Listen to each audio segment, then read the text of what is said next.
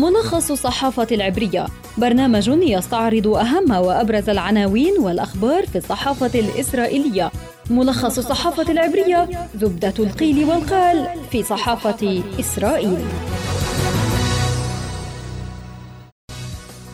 أوقاتكم مستمعينا الكرام؟ إليكم ملخص الصحافة العبرية. يأتيكم عبر شبكة أجيال الإذاعية. هذه الحلقة من إعداد خلدون البرغوثي وتقديم محمد رجوب. وإليكم أبرز ما تناولته الصحافة العبرية صباح اليوم.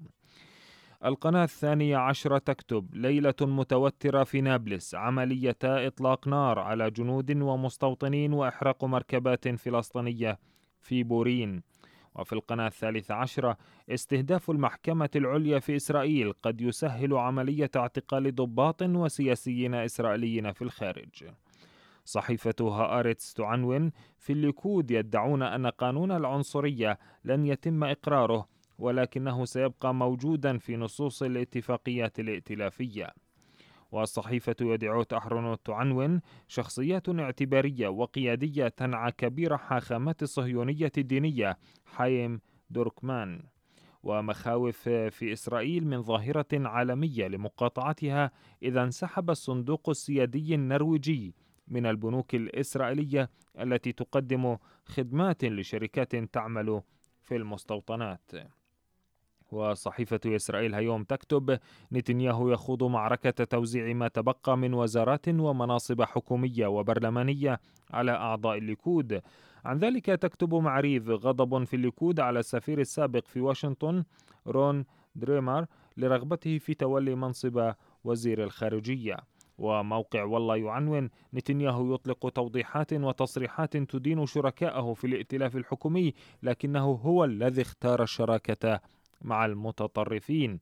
وهيئة البث الإسرائيلية تكتب الجيش يرفض نية الحكومة الجديدة سحب صلاحية تعيين الحاخام العسكري الأكبر من رئيس الأركان.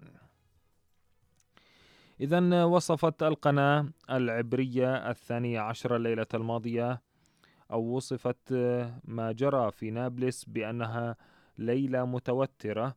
بعد عمليتي إطلاق نار استهدفتا جنودا على حاجز قرب قرية دير شرف ومستوطنين قرب بؤرة حافات جلعاد الاستيطانية.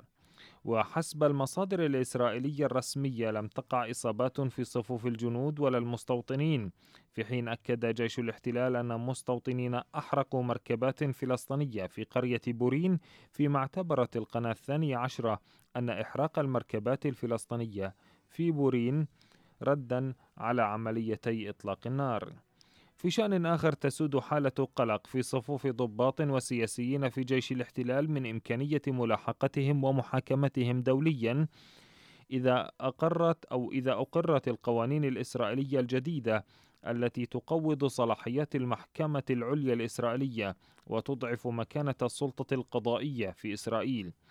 وذكرت القناة الثالثة عشر العبرية أن السنوات العشر الأخيرة شهدت تقديم دعاوى كثيرة ضد مسؤولين سياسيين وعسكريين إسرائيليين في الخارج لدورهم في العمليات العسكرية التي تشنها إسرائيل ضد الفلسطينيين.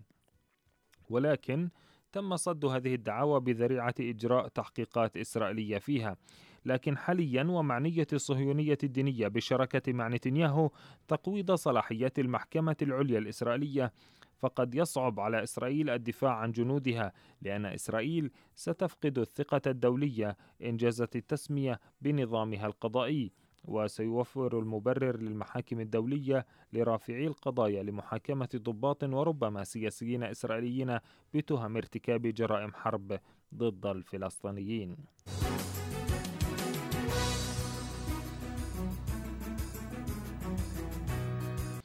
نهاية حلقة اليوم من ملخص الصحافة العبرية كان معكم في الإعداد خلدون البرغوثي وفي التقديم محمد رجوب. أطيب التحيات وإلى اللقاء.